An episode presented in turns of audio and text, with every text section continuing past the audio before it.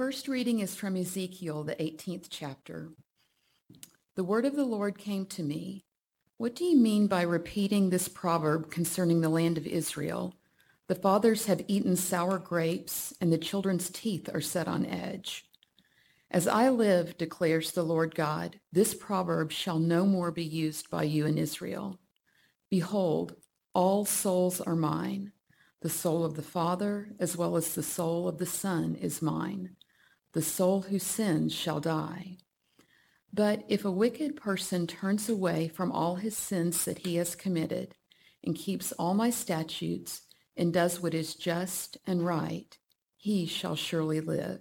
He shall not die. None of the transgressions that he has committed shall be remembered against him. For the righteousness that he has done, he shall live.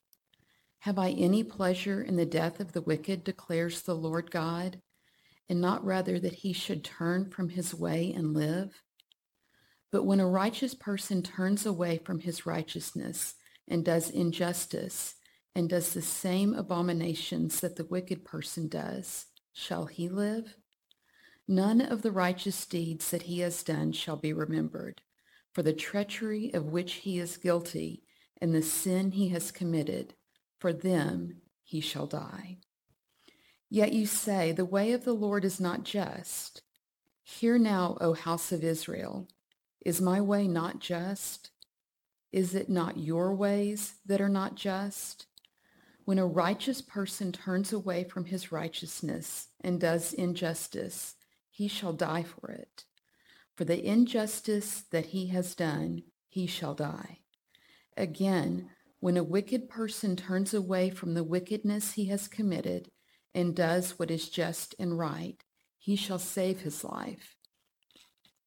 Because he considered and turned away from all the transgressions that he had committed, he shall surely live. He shall not die. Yet the house of Israel says, the way of the Lord is not just. O house of Israel, are my ways not just? Is it not your ways that are not just? Therefore I will judge you, O house of Israel, everyone according to his ways, declares the Lord God. Repent and turn from all your transgressions, lest iniquity be your ruin. Cast away from you all the transgressions that you have committed, and make yourselves a new heart and a new spirit. Why will you die, O house of Israel? For I have no pleasure in the death of anyone, declares the Lord God. So turn and live. This is the word of the Lord. The psalm for today is verses from Psalm 25. To you, O Lord, I lift up my soul. O my God, in you I trust. Let me not be put to shame. Let not my enemies exult over me. Indeed, none who wait for you shall be put to shame. They shall be ashamed who are wantonly treacherous. Make me to know your ways, O Lord. Teach me your paths. Lead me in your truth and teach me, for you are the God of my salvation. For you I wait all the day long. Remember your mercy, O Lord, and your steadfast love, for they have been from of old. Remember not the sins of my youth or my transgressions. According to your steadfast love, remember me for the sake of your goodness, O Lord. Good and upright is the Lord. Therefore, he instructs sinners in the way. He leads the humble in what is right and teaches the humble his way. All the paths of the Lord are steadfast love and faithfulness for those who keep his covenant and his testimonies. The second reading is from Philippians, the second chapter. So if there is any encouragement in Christ, any comfort from love, any participation in the Spirit, any affection and sympathy, complete my joy by being of the same mind, having the same love, being in full accord and of one mind. Do nothing from selfish ambition or conceit but in humility count others more significant than yourselves.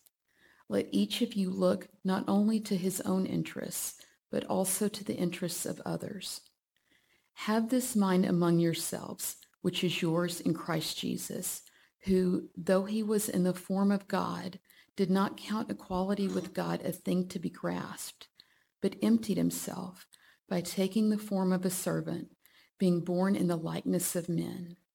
And being found in human form, he humbled himself by becoming obedient to the point of death, even death on a cross.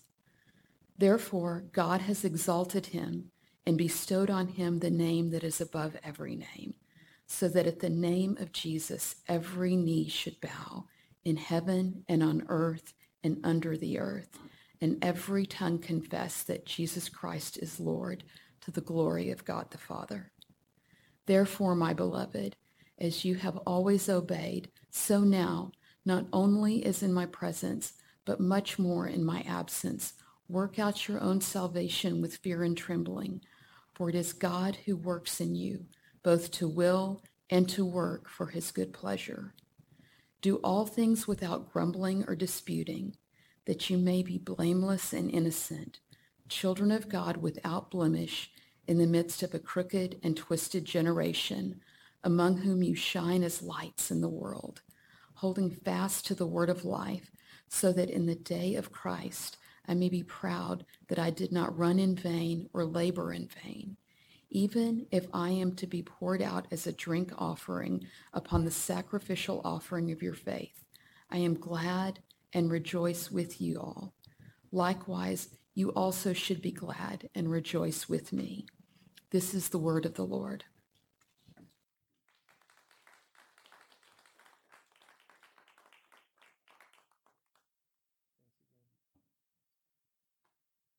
The Holy Gospel for today is from St. Matthew, the 21st chapter. You, when Jesus had entered the temple, the chief priests and the elders of the people came up to him as he was teaching, and they said, By what authority are you doing these things? And who gave you this authority? Jesus answered them, I also will ask you one question. And if you tell me the answer, then I also will tell you by what authority I do these things. The baptism of John, from where did it come? From heaven or from man? They discussed it among themselves, saying, If we say from heaven, he will say to us, Why then did you not believe him? But if we say from man, we are afraid of the crowd, for they all hold that John was a prophet. So they answered Jesus, We do not know. And he said to them, Neither will I tell you by what authority I do these things. Then he said, What do you think? A man had two sons. he went to the first and he said, Son, Go and work in the vineyard today. He answered, I will not. But afterward he changed his mind and he went. He went to the other son. He said the same. And he answered, I go, sir. But he did not go. Which of the two did the will of his father? They said, The first. Jesus said to them, Truly I say to you, the tax collectors and the prostitutes go into the kingdom of God before you. For John came in the way of righteousness, and you did not believe him. But the tax collectors and the prostitutes believed him. And even when you saw it, you did not afterward change your minds and believe him. This is the gospel of our Lord.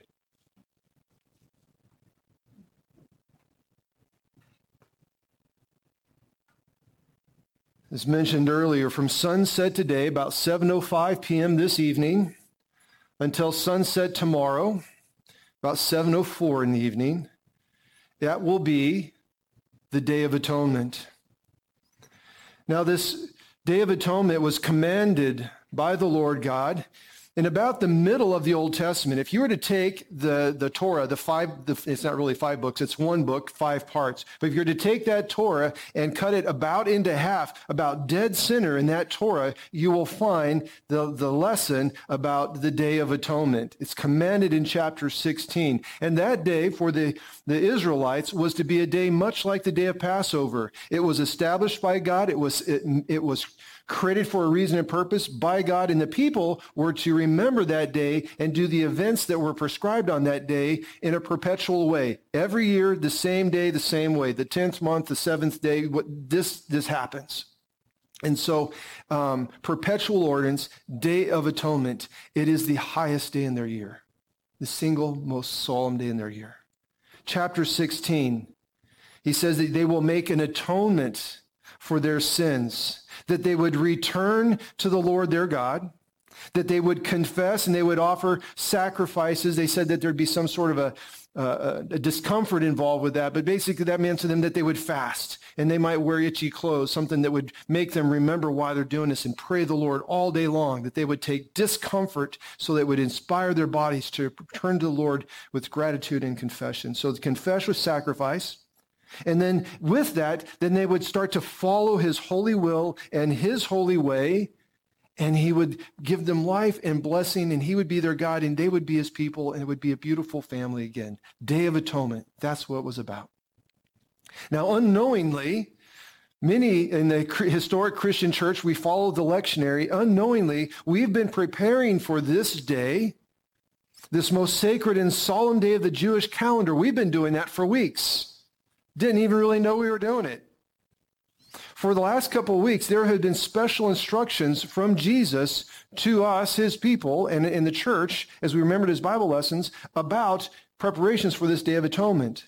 Two weeks ago, Jesus, we remember he gave us a parable of the forgiving master and the unforgiving servant.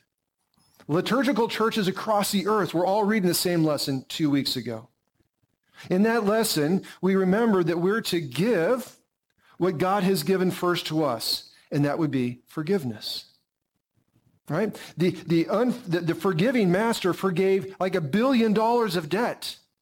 The unforgiving person didn't even forgive like a thousand dollars in debt. And, and he got in trouble for it. But in that, in that lesson was to forgive. In fact, at the end of that parable, there was a command. Jesus says, forgive from your heart as you have been forgiven. And on that day, we considered it. What does it look like for us when we forgive from our hearts? You know you've done that when you're able to pray for the person who's wounded you, when you're able to ask God to forgive them and bless them, and it's from your heart. Then you've you've forgiven from your heart. And until that happens, you pray for help to do it because sometimes it doesn't come easy for us. That was two weeks ago. Forgiveness last week's parable. There was a wealthy landowner, and he goes out and he invites all the laborers from the first hour of the day so they have the confidence and ability to work all day, as well as the one that shows up with only one hour to go. The one who probably had no ability to work. No one wanted to hire them because they could have been wounded or injured or just weak and tired and old, whatever it was. Maybe they had bad attitudes. Maybe they slept in, whatever the, the, the, the options were that day. This landowner invites them all to his vineyard. And at the end of that day, he pays them all everything that would would be required of them and their families to survive for one day. He blesses the entire lot. The lesson that God in great love and generosity, he invites all people to work, to participate in his kingdom, and he will provide all that they could ever need. That's the last two weeks. Today, Jesus enters the big city, Jerusalem. He enters the temple arena. And of all the things he does when he gets there, of all the messages and lessons he could give, he gives them, because they're probably inspired by their, their questioning him, he gives them today's parable.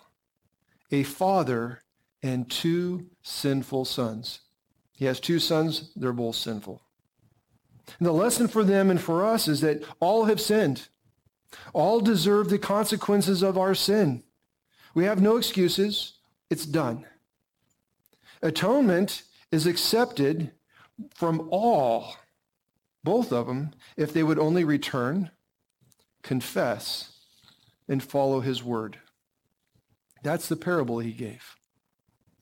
Now, reading about Jesus entering this big city of Jerusalem and about this entering the, the temple, like this big arena where all the people gathered, it inspired a memory and a story from my memories. As a younger person, a lot of these memories eh, from days gone by. And Sundays or certain times of the week, they would show Western movies. Maybe it was Saturday times uh, on the weekends. And I can remember one set of my grandparents liked watching Western movies, the classic old Western movies. Well, one of these Western movies, I don't know the name of it. Maybe we can search it on Google and figure it out. But one of these movies, it was going to be about a Wild West show. There was a Wild West show company that wanted to form up and they wanted to present a very big show in the city because they wanted a lot of people to come because they wanted to make a lot of money. They wanted to make big money, a big show for big money. A vital and essential component, however, to this show, it was missing. They did not have their real Wild West hero. They knew that um, they could not have an authentic Wild West show without an authentic Wild West man. They needed one to participate in their show. Then their show would be complete his good name, his reputation, you know, his fast shooting and strong fighting and wilderness wisdom combined with frontier conquering courage, it would complete their big show.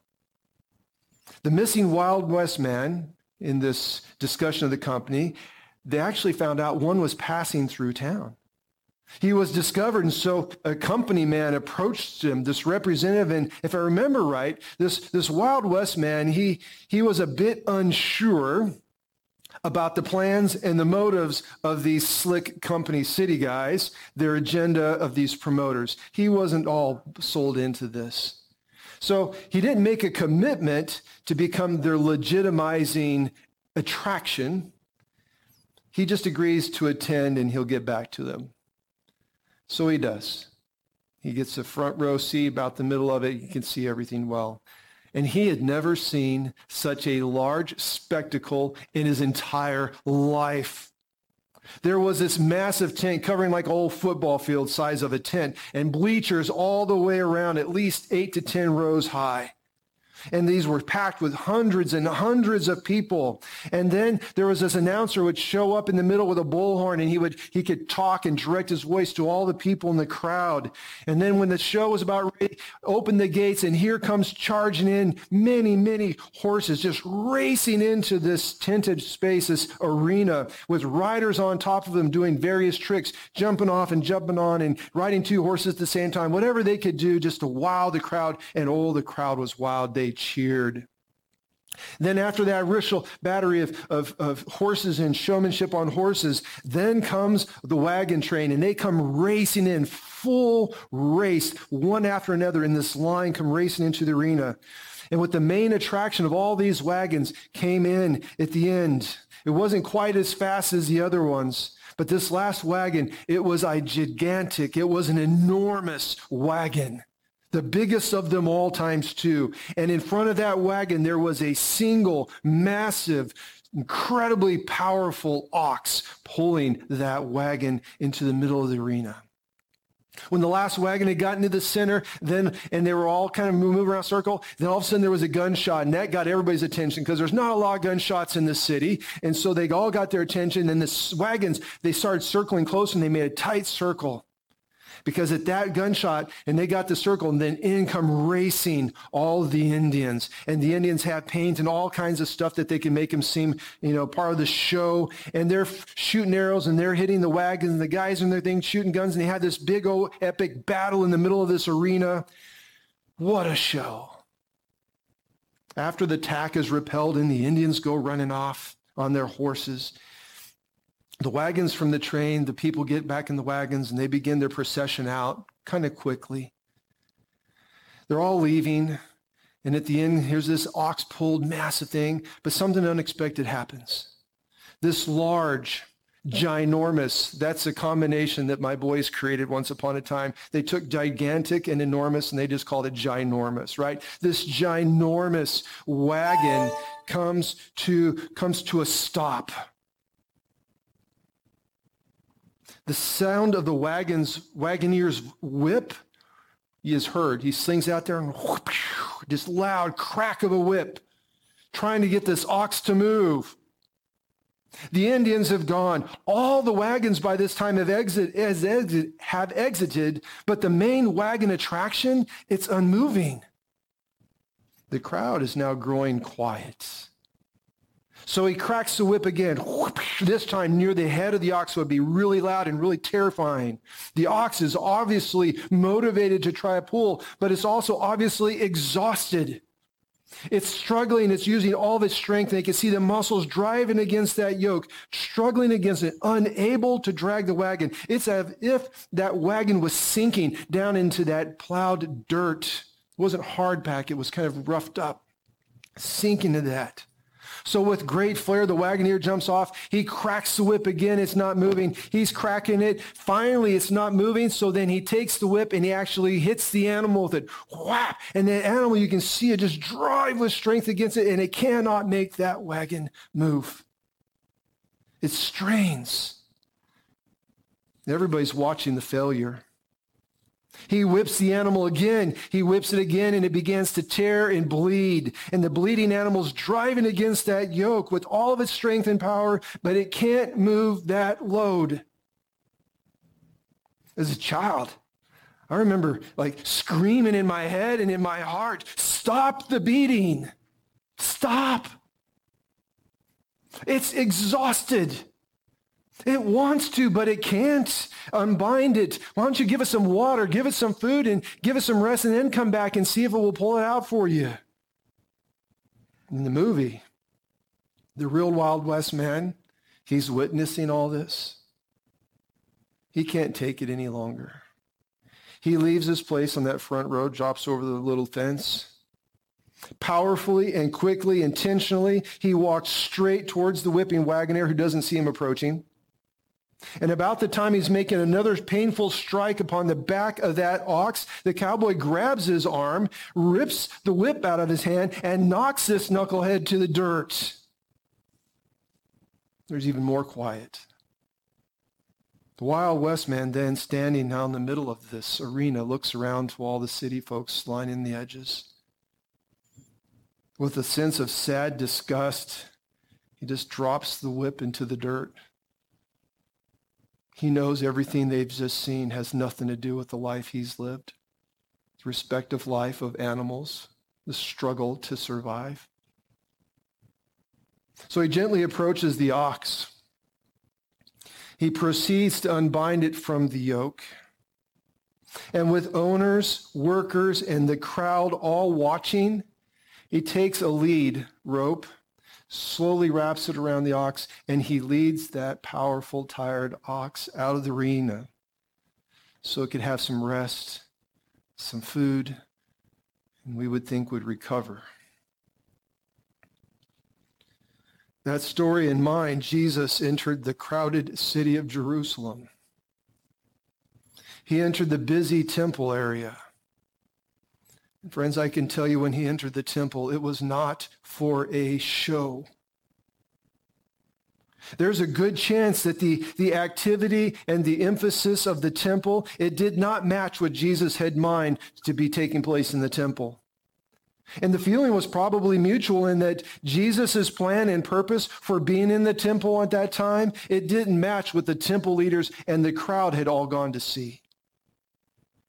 In the temple, the leaders had, well, they had the presentation of the law and all of its demands and all of its expectations clearly there. This is the way of righteousness. This is how the people of God act. They had that. They had the opportunity to collect the tithes and the worship of the people.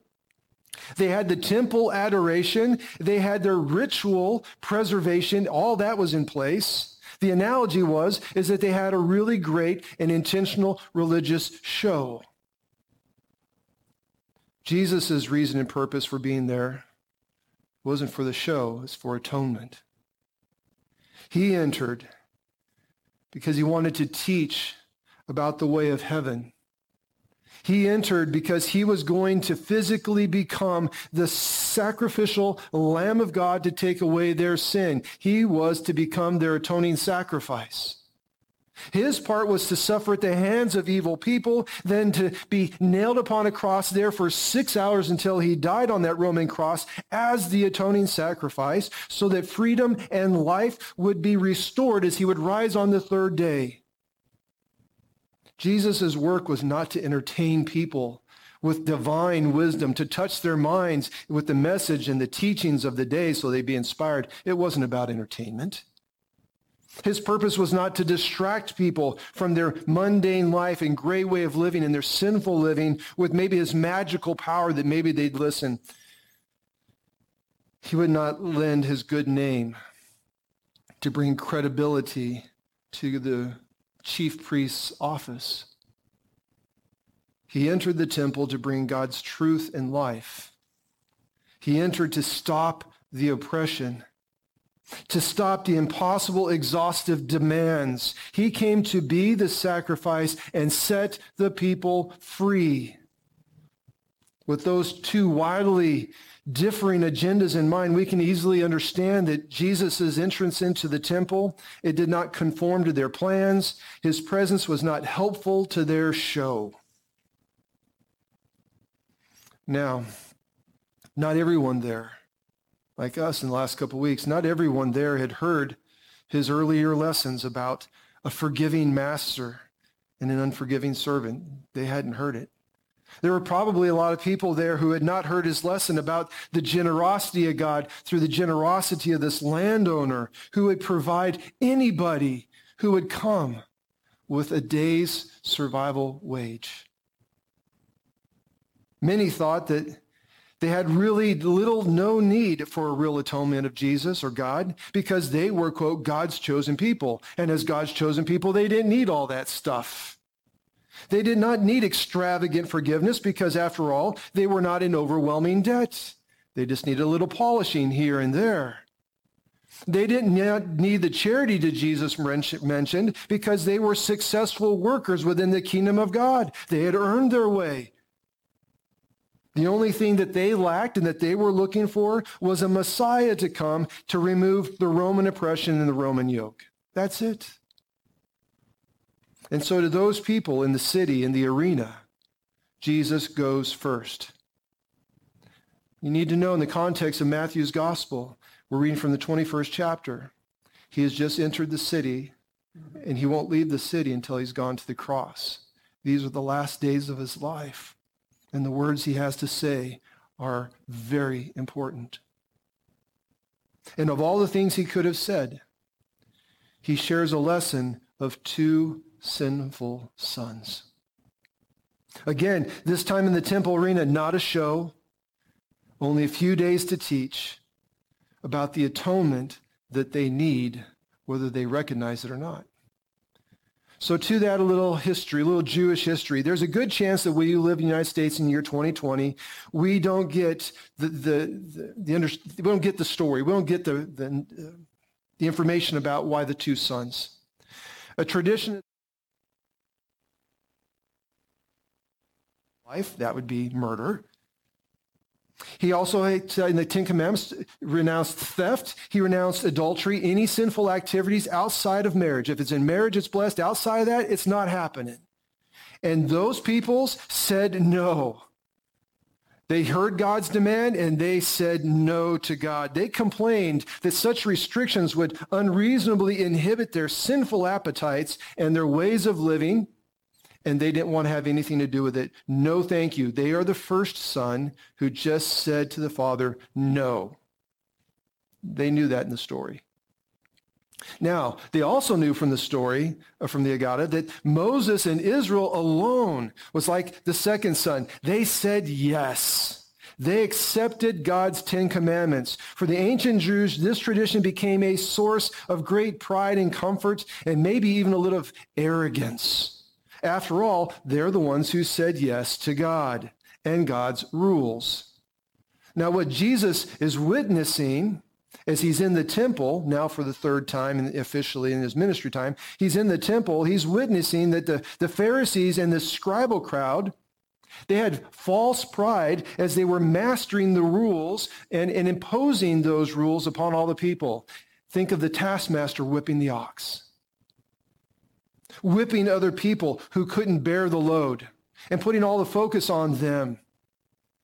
Jesus exposes them in the parable. They are the ones who saluted the Lord and said, we'll obey, while they are the second son and they actually don't live it. They say yes, and they fail to follow through.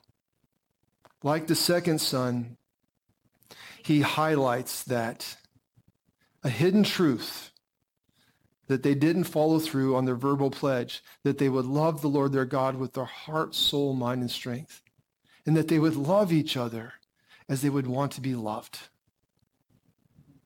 Even if they had good intentions, Jesus is exposing to them that there's sin in their hearts. There's a lack of love in their hearts. There's a lack of humility and obedience in their lives.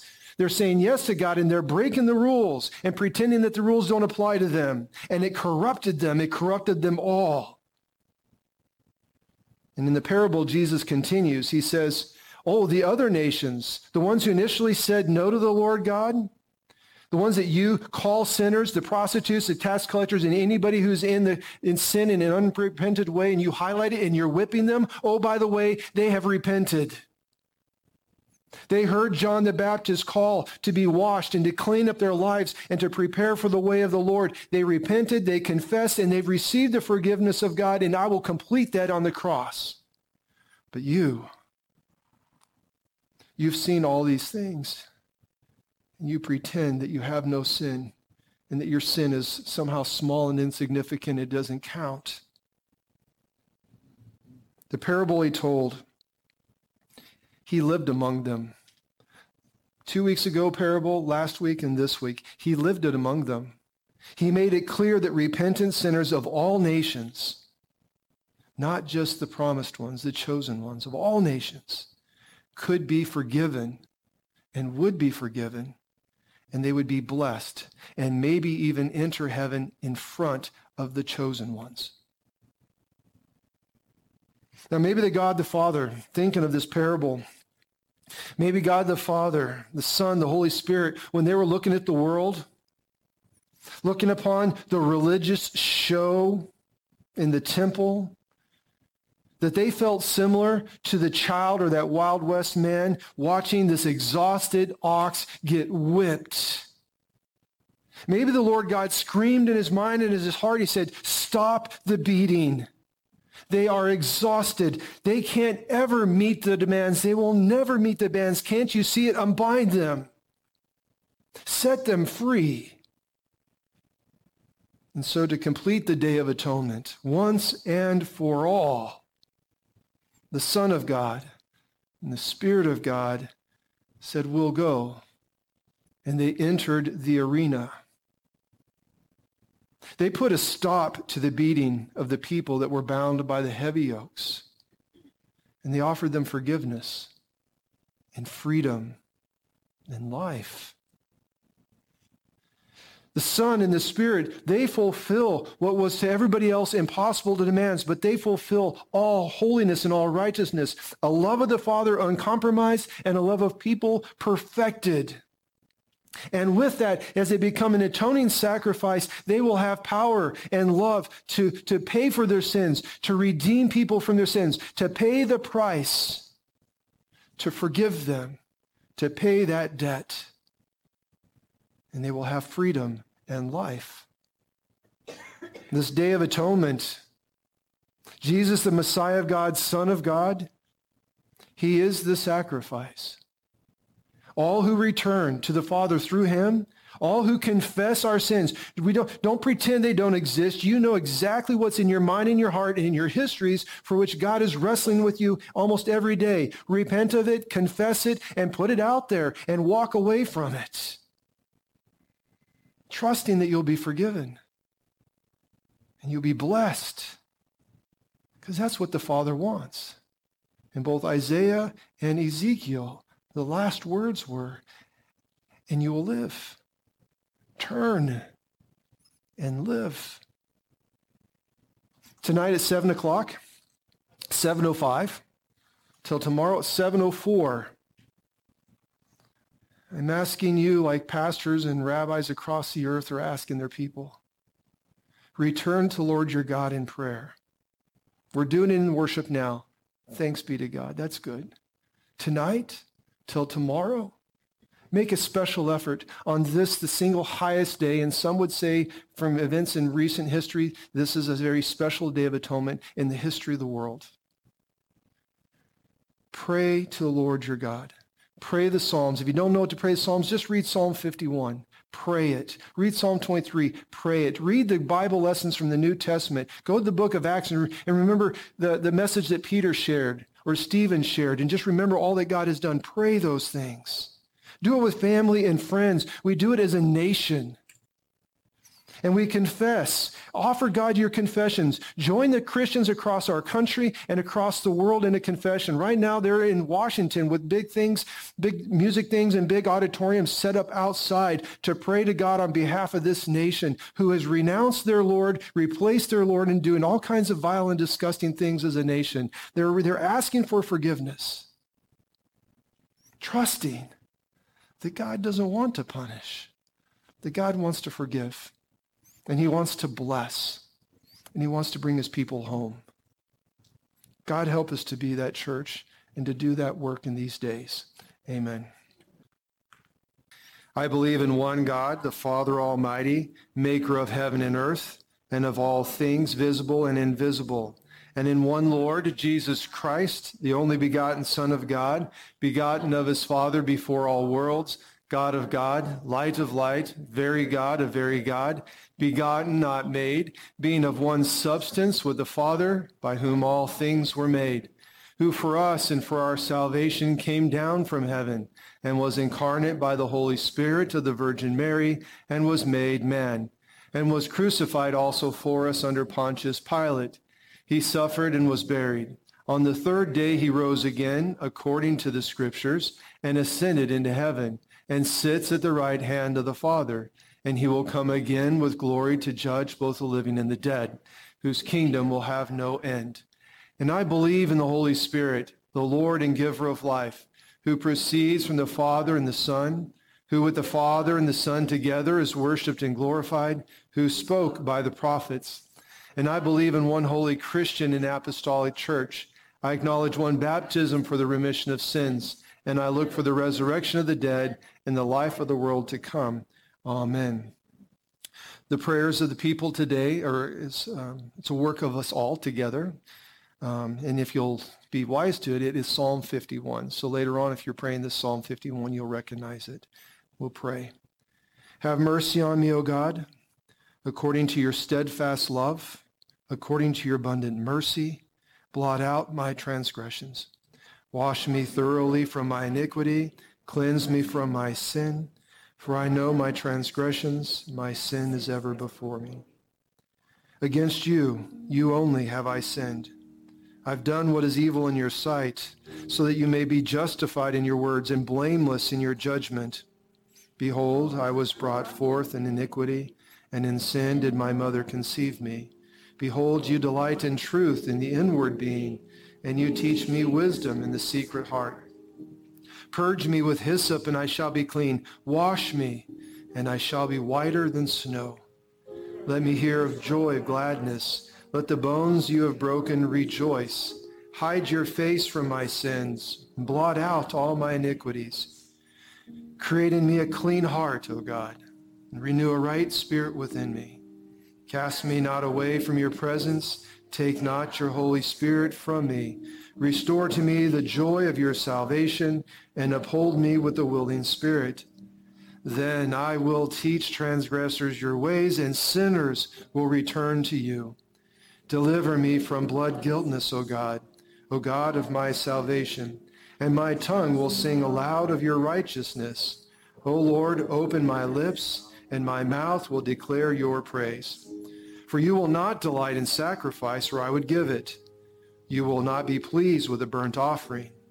The sacrifices of God are a broken spirit, a broken and contrite heart, O God, you will not despise. Father, we present those we know and love who have been wounded in their bodies or in their spirits, and Lord, they need your healing.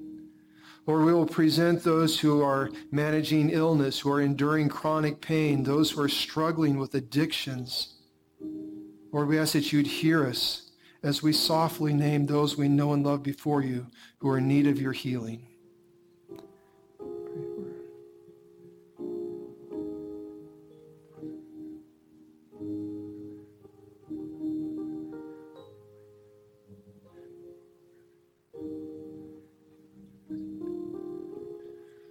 It gives you glory, forgive them, renew them, and heal them. And Lord, lead them. Lord, in your mercy, hear our prayer. Into your hands, merciful Father, we will commend ourselves and all for whom we pray. We will trust in your mercy through your Son, Jesus Christ our Lord. Amen. And the Lord be with you.